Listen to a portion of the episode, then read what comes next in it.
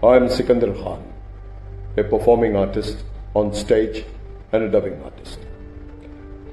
People call me the voice of Amitabh Bachchan ji, and I'm honored for that. मेरा मानना है कि अगर इंसान को कामयाब होना है तो इंसान को बहुत ही मेहनत और लगन के साथ काम करना पड़ेगा और बहुत ही ईमानदारी से यहाँ पर इस काम में कभी शॉर्टकट नहीं चलता पिटाई बहुत हुई मेरी मम्मी की तरफ़ से। बहुत मार खाया मैंने। पढ़ाई नहीं करने के लिए और मुझे नहीं पता था कि जो मैं करता था बचपन में आज वही मेरा प्रोफेशन बन जाएगा और इसके ज़रिए मैं पूरी दुनिया घूमूँगा। I first perform from my college Andheri. Uh, I performed for the first time in my annual function, and that was a great experience and with positive response and standing ovation at the first performance, which means a lot, you know. और वो जो तालियाँ उस दिन बजी आज तक मुझे याद है। उस तालियों ने मुझे वहाँ से लेकर आज यहाँ तक पहुँचा दिया। तो very thankful to all my fellow friends and my college नमस्कार दोस्तों वो कहते हैं ना कि सपने उन्हीं के पूरे होते हैं जो अपने सपनों को सच करने के लिए जी तोड़ मेहनत करते हैं। दोस्तों, सिनेमा जगत के मशहूर महानायक अमिताभ बच्चन के बारे में, उनके संघर्ष के बारे में तो हम सभी जानते हैं। आज हम जिनकी कहानी आपके लिए लेकर आए हैं, ये एक ऐसे डबिंग कलाकार की कहानी है, जिन्हें लोग the voice of Amitabh Bachchan कहते हैं। और जब इन्हें इस नाम से पुकारा जाता है तो बेहद सम्मानित भी ये महसूस करते हैं। इन्होंने सदी के महानायक अमिताभ बच्चन की ना सिर्फ़ आवाज़ निकालनी सीखी बल्कि जिस तरह वो वक्त को अहमियत देते हैं, ठीक उसी तरह इन्होंने भी वक्त की अहमियत को समझा। और भी ऐसी कई चीज़ें हैं जो ये फॉलो करते हैं। दोस्तों, अगर इनके बचपन की बात की जाए तो बचपन में माँ से इन्होंने बहुत डांट खाई, मार खाई। माँ हमेशा कहती थी कि पढ़ लिख ले, वही तेरे काम आएगा। माँ ये सब इसलिए कहती थी क्योंकि वो अपने बच्चे का भला चाहती थी। वो पढ़ाई की अहमियत जानती थी। लेकिन माँ को क्या? शायद किसी को भी ये अंदाज़ा ना था कि ये शख्स एक दिन इतना मशहूर हो जाएगा, एक डबिंग आर्टिस्ट बन जाएगा। जी हाँ दोस्तों, वो कहते हैं ना कि हमेशा अपने काम पर भरोसा रखिए, ऊपर वाले पर विश्वास रखिए। एक दिन ऐसा आता है जब आपकी मेहनत को ऊपर वाला देखता है और तब आपकी किस्मत रातों रात बदल जाती है, क्योंकि उसके घर देर है, अंधेर नहीं। इनकी भी ऊपर वाले ने सुनी और पोलियो अफेक्टेड इस शख्स ने अपनी एक अलग ही पहचान बनाई और वो भी अपने हुनर के दम पर Every single person on the planet has a story. Don't judge people before you truly know them. The truth might surprise you. दोस्तों, हर हँसते, मुस्कुराते शख्स की एक कहानी होती है कभी भी किसी को देखकर उसके बारे में जाने बिना कोई भी राय ना बनाए क्योंकि कई बार ऐसा होता है कि उनका सच जानकर आप भी चौंक जाते हो। और जब सच आपको पता चलता है, तब आप यह सोचने पर मजबूर हो जाते हो कि ये जीवन प्रेरणा है हम सब के लिए। सिकंदर खान के साथ भी ऐसा ही हुआ। क्योंकि ये पोलियो अफेक्टेड है तो कई बार लोग इन्हें बिना जाने ही अपनी राय बना लिया करते थे। लेकिन जब बाद में इनकी टैलेंट को इनके अंदर छुपे हुए उस डबिंग आर्टिस्ट को देखते थे तो हैरान रह जाते। आज अपने काम से इन्होंने अपनी एक अलग ही पहचान बनाई। लोग इनके काम की बहुत इज़्ज़त करते हैं। इन्हें बहुत प्यार मिलता है अपने दर्शकों से। और इसके लिए ये दिल से अपने सभी चाहने वालों का शुक्रिया अदा करते हैं। दोस्तों, मेहनत तो इन्होंने भी बहुत की क्योंकि ये एक आम आदमी की तरह बिल्कुल फिट नहीं थे शरीर से। तो ऐसे में इनकी वो मेहनत और दुगुनी हो गई। और एक वक्त के बाद इन्हें इंडस्ट्री में काम मिलना शुरू हुआ। फिर ये शूज़ करने लगे।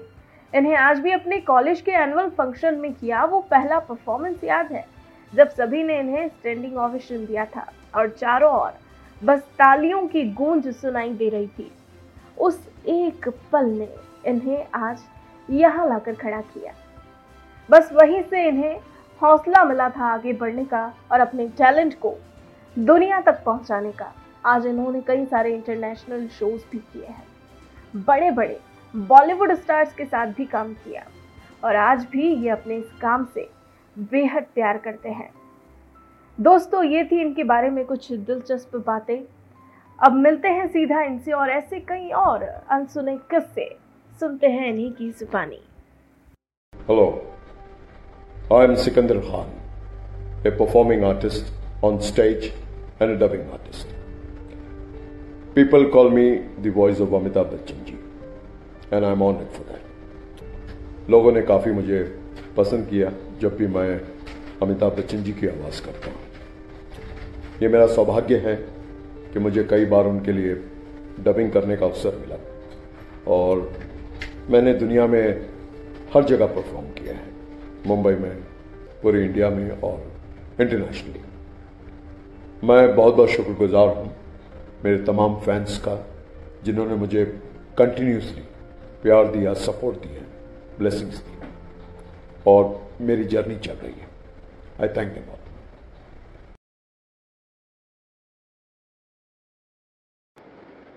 पढ़ाई बहुत कम करता था मैं और पढ़ाई के बदले बस अमित जी की आवाज़ ही रिकॉर्ड करना, यही मेरा काम था।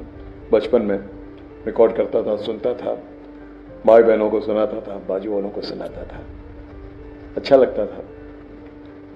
पिटाई बहुत हुई मेरी मम्मी की तरफ़ से, बहुत मार खाया मैंने, पढ़ाई नहीं करने के लिए, और मुझे नहीं पता था कि जो मैं करता था बचपन में, आज वही मेरा प्रोफेशन बन जाएगा, और इसके ज़रिए मैं पूरी दुनिया घूमूँगा, लोगों से मिलूँगा, लोगों का प्यार पाऊँगा।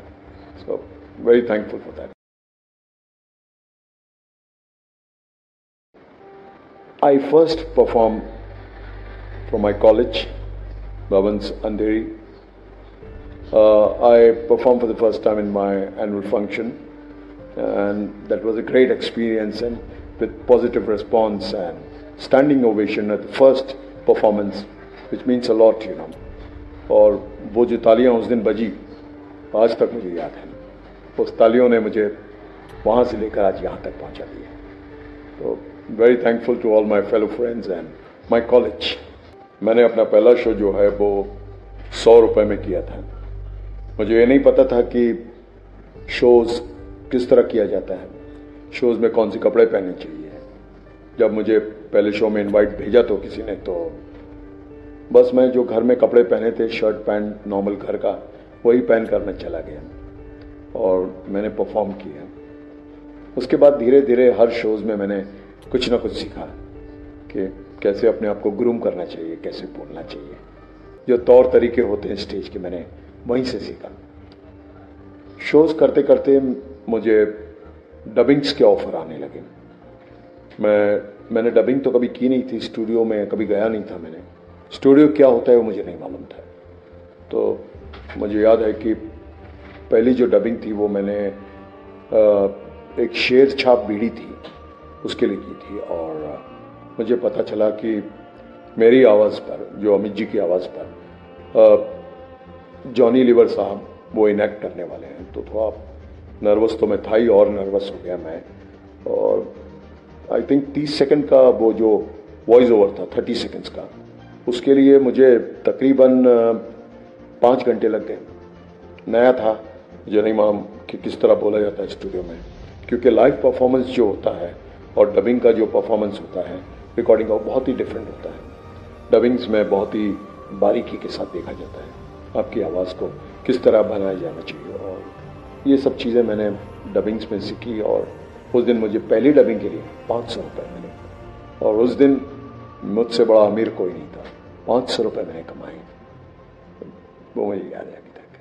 परफॉर्मेंस के अलावा मेरी खुद की सेलिब्रिटी मैनेजमेंट कंपनी है, जिसका नाम है Star Beats Entertainment Star Beats Entertainment के द्वारा मैंने अपना पहला शो ऑस्ट्रेलिया न्यूजीलैंड और फिजी में किया। और मेरे साथ थे कलाकार अर्जुन रामपाल, महिमा चौधरी, आर्यन वैद प्रीति जंगियानी, सोनू कक्कड़ और बहुत सारे कलाकार थे मेरे साथ में। तो ये मेरा पहला शो हुआ 2005 में। बहुत ही ज़बरदस्त एक्सपीरियंस रहा क्योंकि कभी मैंने कोई शो ऑर्गेनाइज नहीं किया था। और पहला इंटरनेशनल शो पहला इंटरनेशनल शो जो कि बहुत ही बजटेड बड़ा बजटेड शो था। ऊपर वाले के दया से, ऊपर वाले की मेहरबानी से शो को किसी ना किसी तरह से संभाला गया। मैंने इसको पूरी तरह किया इसको। ये अल्लाह की मेहरबानी थी मुझ पर कि ये शो हो गया। बहुत ही मेहनत और संघर्ष करके इस शो को मैंने कामयाब बनाया, मेरे कलाकारों ने बनाया। बहुत ही कामयाब रहा ये टोर उसके बाद तो बस पीछे देखने का मौका ही नहीं मिला। दोस्तों, मैं आपको ये बताना चाहूँगा कि मैं 70 परसेंट फिजिकली चैलेंज पर्सन हूँ। मैं पोलियो इफेक्टेड हूँ जब मैं दो साल का था बचपन में। तो तब से मुझे पोलियो हुआ है, लेकिन मैंने अपनी पूरी एजुकेशन की है, मैंने बीए इकोनॉमिक्स में किया है मैंने। और बहुत संघर्ष किया है मैंने। मैंने अपने जो बॉलीवुड की जर्नी में जर्नी के लिए मैंने मैंने ट्रेन में ट्रैवल किए हैं लोकल ट्रेन में ट्रैवल किए बसेस में ट्रैवल किए हैं। आउट स्टेशन जाता था तो अनरिजर्व में भी गया हूँ, खड़े रहकर बहुत संघर्ष किया है मैंने। शोज़ के बाद मैंने थोड़े पैसे कमाए। पहली बार मैंने गाड़ी देखी, गाड़ी चलाने का मुझे बहुत शौक है। हालाँकि 70 परसेंट पोलियो इफेक्टेड हूँ, लेकिन गाड़ी चलाने का बचपन से बहुत शौक है। मेरे दिल में एक तमन्ना थी कि मैं गाड़ी चलाऊँ। तो कहीं मैंने एडवर्टाइजमेंट देखा पेपर में कि एक डिजेबल कार मारुति 800 सेल के लिए है, वो मैंने खरीद ली। बिना सोचे समझे मैंने खरीद ली।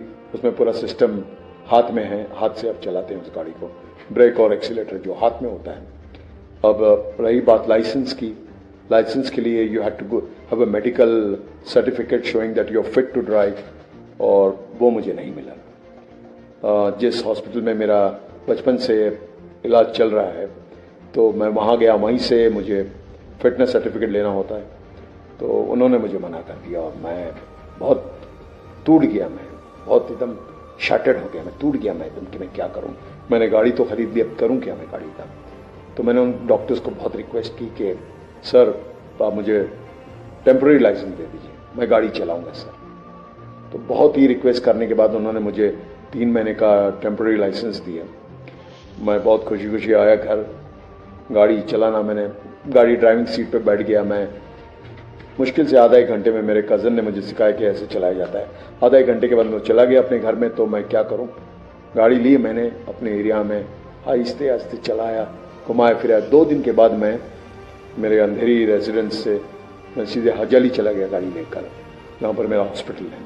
वहाँ पर मैं गया और उनको बताया कि आई कैन ड्राइव दे वो सरप्राइज़ वो मेरी गाड़ी में आकर बैठे और मुझे बाहर ले गए ड्राइव टेस्ट लेने के लिए। एंड दे वर हैप्पी तो जब मैं हॉस्पिटल आया, उनके साथ सर्टिफिकेट लेने फाइनल तो उन्होंने डॉक्टर्स को बोला कि how could he drive his hands are not working properly you know his biceps triceps are so weak तो मैंने डॉक्टर साहब को एक ही बात कहा सर गाड़ी जो चलाई जाती है, वो यहाँ से चलाई जाती है। I was strong from year that's I could drive you know बस they so happy you know set तुम ज़िंदगी में बहुत आगे बढ़ोगे। तो अपने आप में फेथ होना बहुत ज़रूरी है।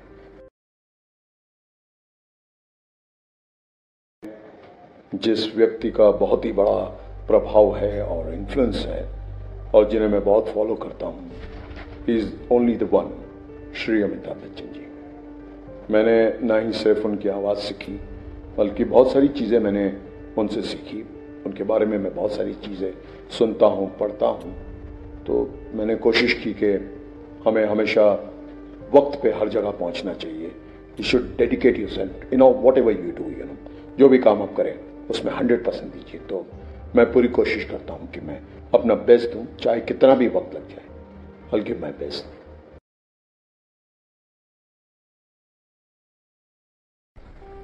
मेरा मानना है कि अगर इंसान को कामयाब होना है तो इंसान को बहुत ही मेहनत और लगन के साथ काम करना पड़ेगा। और बहुत ही ईमानदारी से। यहाँ पर इस काम में कभी शॉर्टकट नहीं चलता और इसी चीज़ को मैं आज तक अपने ज़िंदगी में अप्लाई करता हूँ और साथ ही साथ वक्त की कदर कीजिए।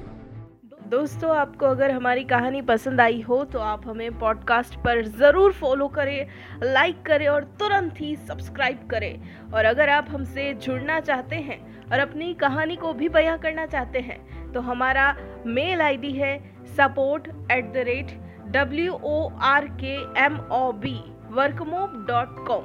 नमस्कार।